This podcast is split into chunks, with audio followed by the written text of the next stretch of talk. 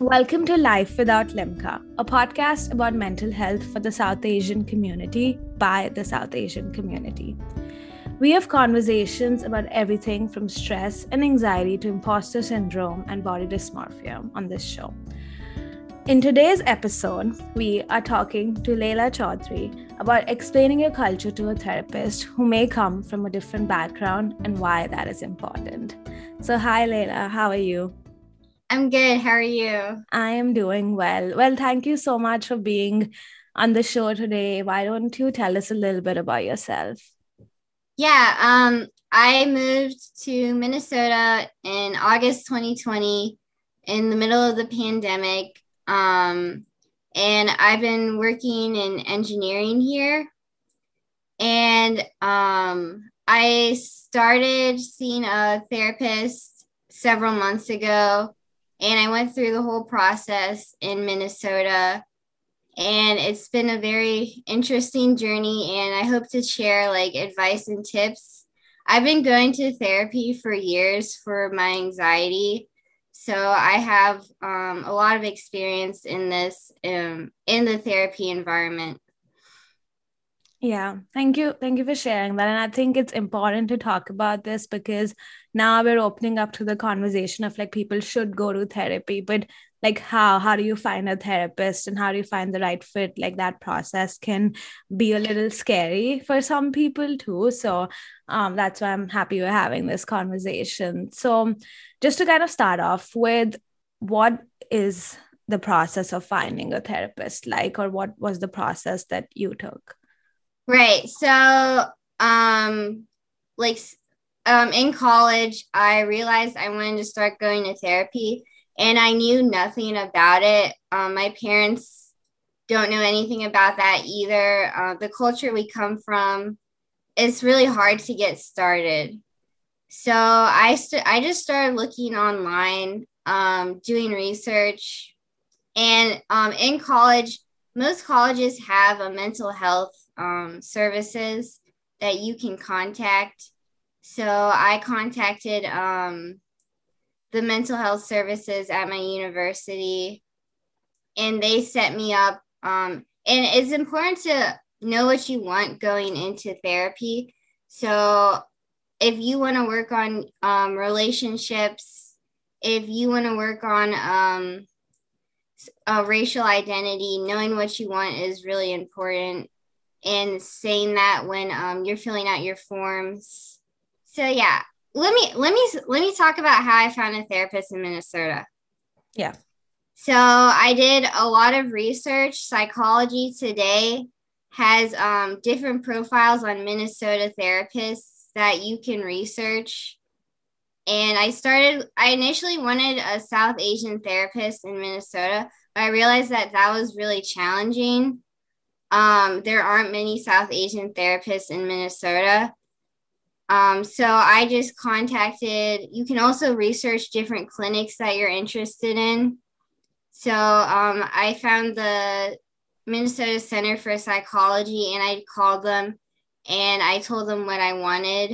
Um, I was looking for somebody who understood uh, diverse cultures and I was looking for help for my anxiety and they um, gave me a list of recommendations at their clinic and i was able to look at their profiles and i decided on um, my current therapist right now who is a white therapist but she specializes in anxiety and i really needed help with that so i decided to go forward with her and um, things have been going pretty well for us. Yeah so i think it's like as you said like you should have like some criteria in mind um and go in with that. Because i know in college too they have like like dedicated therapists that you can do an ongoing relationship with but they also sometimes have like one-off therapy sessions that you can do and that might be different um, and I know psychology today is something that I've heard and used of before too. Um, there are a lot of filters you can use. So to your point, like if you need someone from a specific background, might not always work out. Um, fi- being able to find that or specializing in a certain thing, like I think yeah, like going in with like maybe some goals or areas of focus. That's that's that's a very good point. Right. Um, having a list of basic goals you want to meet and talking to the clinic about that, they can help match you. And Psychology Today also has um, each profile will have a list of insurance they take and their pricing, which I found very useful, and, and their specialties. Mm-hmm. So that was super useful to be able to read that online before committing to going in. Yeah, because it is a big commitment, right? Like therapy is yeah. where you're sharing a lot about your life, you're being very vulnerable and you're hoping to feel better out of it. And so, yeah, I think like vetting a therapist through that is is a great resource. You mentioned yeah. uh yeah, so you mentioned that um you have a white therapist, so obviously a little bit of a different background and culture from what you come from. So like you know what why do you think i guess how how is that relationship working? And um did you have any you know reservations or anything like going into it that like having about having those different backgrounds? Yeah i had a lot of reservations going in. Um, I wasn't sure she was going to understand me because my previous therapist was South Asian. So I felt like that connection we had was powerful. She was able to relate to my stories and my background because she was she was half South Asian, but it was still I thought was really powerful that connection. So I went into my first few therapy sessions feeling really nervous. Um, but my core goal for my current sessions is to focus on my anxiety. So um, just like I have like driving anxiety, um, anxiety like leaving my house, and um, just just like a lot of fear based stuff that I think um, a lot of people go through. So my therapist specializes in that because I do dialectical behavioral therapy. Mm-hmm. So um, we just tackle like my basic fears. In the past, I have focused a lot on relationships. And that was where having a South Asian therapist was really great because um, she was able to give me advice based on my culture. Okay. So it can differ based on your need um, at the moment or in the situation of what's the best fit. But, you know, for instance, because I think generally when people think about therapy, they think about it being a longer engagement with one person and like talking to them about like multiple things, right? Which which may or may not be the case but in a situation like that one might feel the need that I do want my therapist to understand my culture and understand where I'm coming from because some things may not be true in what they've experienced and they've learned and they've seen, but have been true in my life. So, in situations like that, um, how would you or how would one go about trying to, you know, like explain your culture to your therapist, but also that comes with a lot of like emotional work on the person's end. So how how would you like manage that situation? I think um not every therapist is going to be a good fit. So if you feel like you're spending a lot of time in your sessions over explaining your culture and the dynamics and nuances of your culture that's that's a lot of emotional labor and I would just be extremely wary of working with a therapist who is not who does not have experience working with a diverse range of cultures. Because it's going to be a lot of emotional labor on your part. Yeah that's true. Like um I, I think like it kind of goes back to the whole psychology today thing but i think databases like that sometimes um they also list out like uh, the therapist might be part of like a group of psychologists who specialize in a certain like identity whether that's gender or race or sexuality or anything else. And so maybe keeping an eye out for things like that uh, that okay maybe this person has had prior background or trying to gauge and understand. I feel like sometimes in therapy, it can seem like it's always the therapist asking you questions and you're just answering, but sometimes it might be okay to flip that script, um, especially like the initial session or two when you're just starting off the relationship and haven't started like working on any of the actual therapy, but just, you know, the intake is, I think, what it's called. Yeah, so you'll have your first consultation, and I would recommend treating it like an interview or like even like a first date. Just asking them um, what they're comfortable working with and um, what their knowledge base is, making sure they can help you and making sure you feel safe with them and you connect with them because that's really important too. Because I feel like I would connect with my therapist outside of therapy. Mm. Yeah. And I think there's also this um, lens of like maybe having someone who's a South Asian therapist might understand your culture better, but that does not mean like they're also the right fit for you.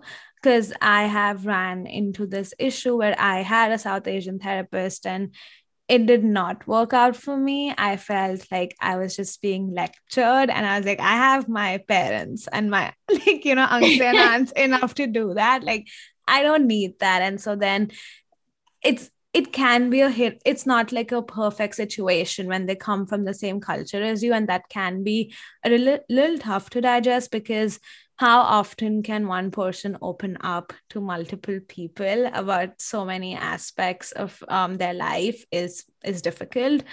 But i think um, going into it with like more of an open mind and i think you you said a good thing like treat it like an interview or a date where like it's going both ways. You're not the only one responsible for answering um, you can ask them questions and get to know them because someone might be from a totally different background as you, but based on their experiences or people they've worked with might understand you better than someone from the same background even. Yeah i agree. Um i think there's so many different factors that affect whether a therapist is a right fit for you and culture is just one aspect. Yeah exactly. Like culture yeah and i think it's like not everybody might be going to therapy to work on their culture or their like relationship with their culture. So um that may or may not be important. But i think okay so i think like one thing that would be good to talk about is that in the situation someone wants to you know explain their culture to the therapist and um the therapist is open to it. It's not feeling like a situation where it's just one directional where you're just over explaining and going on about it. Uh, but even in even in a situation like that it can be a little um, confusing. Where should i start? Like how, how do i explain my culture? Like that's such a umbrella term right? So do you have any thoughts on like where someone could start? Right. I think your therapist should recognize that your culture and your racial identity is important to you, and they should help lead those conversations. And if they don't seem interested or they don't seem like they're asking much or trying to learn, I personally see, see that as a red flag. But I think you should explicitly state that my culture and my identity is important to me and I would like to talk about it in therapy. I don't think um, clients should feel like enormous pressure to lead those conversations because you're there to get help. Yeah, that's a good point because even if you go to a medical doctor, they're leading those conversations and whatever the diagnosis or treatment is. And so, yeah, the like the burden of proof shouldn't be on you to like explain everything yeah, yeah, I agree. I think that's a lot of emotional labor to feel like that is entirely your responsibility. Because not everybody's going to be super skilled in articulating themselves and you're mm-hmm. you're there to get help. So I do feel like the therapist should be leading conversations a lot of the time. Yeah. And I I mean, I don't know exactly how when a therapist, you know, goes through the education and training, like what all goes into it, but I mean, I'm someone who did study psychology in college. And so we you do have classes surrounding like cultural psychology and um, group psychology, sociology, things like that. And so um, a big aspect of it is like the training that they might have received, which may not be clear, you know, just looking at a person's face, or may not be clear by just looking at their profile. But it's one of those things that it's okay to ask in a conversation and um at the end of the day like if they're not a good fit it's better to know early on than when you're like in the middle of session 6 or 7 and um feeling not heard um if, if that's the case right and i've been in that situation i saw a therapist for over 3 months who I did not click with at all. And um, I didn't feel like was helping me. And it was such a waste of time for me and her. I wish I would have spoken up and done something about it. Yeah. Yeah. And it can be difficult, right? Because I think as someone attending therapy, we might think of that person as the expert and like they know their stuff. And so I think it can often be the notion like, yeah, maybe I'm not feeling like it's the right fit, but they know their stuff. So it's maybe just like in my head, which no, if you if you feel that, like, you know, act on it. But I think it's it's a lot of that dynamic. Yes, I agree. I think um, the power dynamic in the therapy offices is like you're just a client, they're the expert. That's how I felt. They were the expert and they know what's best for me. So I should just let them do what they need to do. But I realized looking back on my experience that my I, I know what's working for me and what's not working for me and i should have um, walked away or tried to find someone else that could help me yeah i think like for me, the most powerful therapy sessions have been the ones that have felt like a conversation and haven't felt like a lecture, is how like I distinguish it. Uh, but yeah, I think so. What I think, like going from one therapist to another therapist it can be essential in a lot of situations whether that's like it's not a good fit or like in your case you were moving cross country so there's that aspect too but that can also be a little difficult to do. So what was your experience like um you know going from one therapist to the other and like any recommendations from people who might have to make that change for whatever reason? Right. Um so i saw a therapist for a few months and i decided it wasn't working for me. So i just kind of gave up on therapy for a year I was just kind of tired and frustrated with the experience. And then I ended up moving.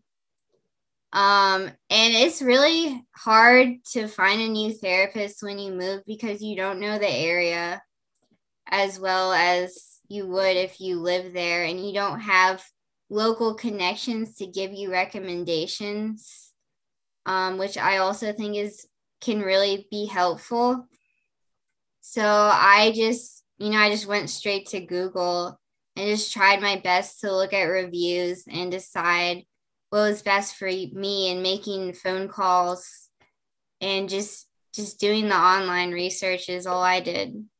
Yeah, and I think if someone is leaving therapy for the sole reason of like moving and like you know everything else was going well something else that I would recommend is like you can ask your therapist if they have any connections or referrals in the state you're moving to, um, because they might have some professional connections that they trust. And, you know, if you had a good relationship with the existing therapist, like that might be a good point to start at as well.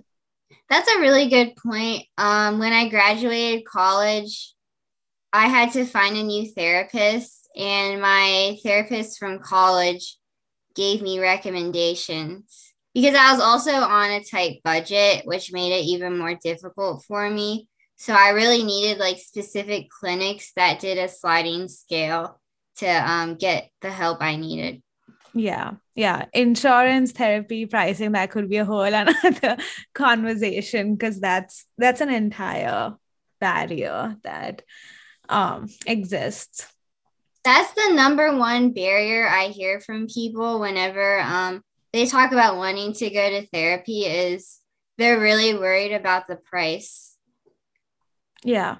Yeah, and that's so I mean, I that's just so sad. Like the situation is like that where you want to feel better and you want your mind and everything else to feel better, but I mean price is what stopping. But again, as I said, that could be a whole another conversation that I could go on about um for hours and hours. So I think like something that I personally took away from our conversation today is that one like spend some time doing your research whether that's online uh, whether that's talking to like people in your family who you are like friend groups or circles who you trust and can direct you in a direction or existing therapists etc to really go into it with some goals some ideas of what you're looking for.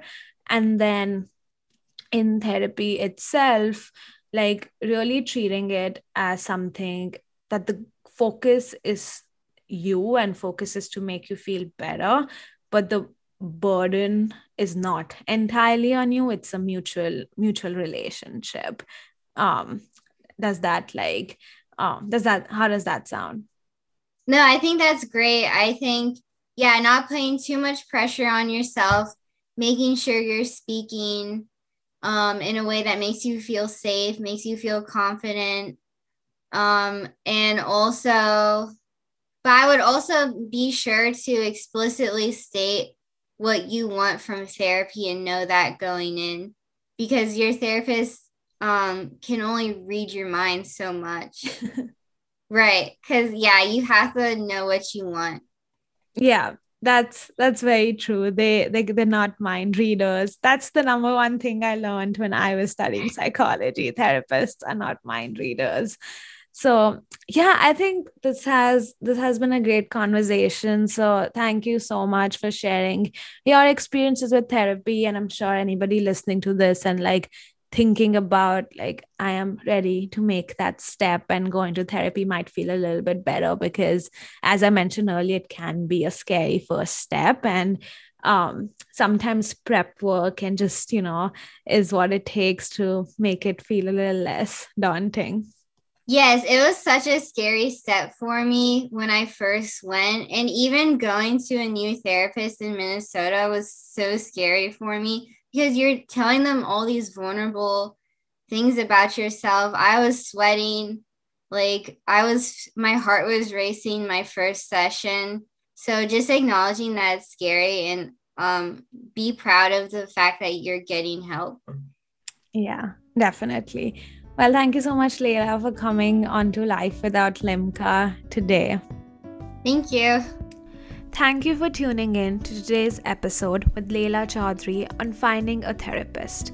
Keep an eye out for future episodes of Life Without Limca featuring other community members ranging from experts and therapists to parents and their children talking about mental health. Look at you, still standing after being knocked down and thrown out. Look at you, still growing after being picked and plucked and prodded out of your home. Look at you, still dancing and singing after being defeated and disassembled. Look at you, love, still here and hopeful after it all. Resilience by Alex Elle.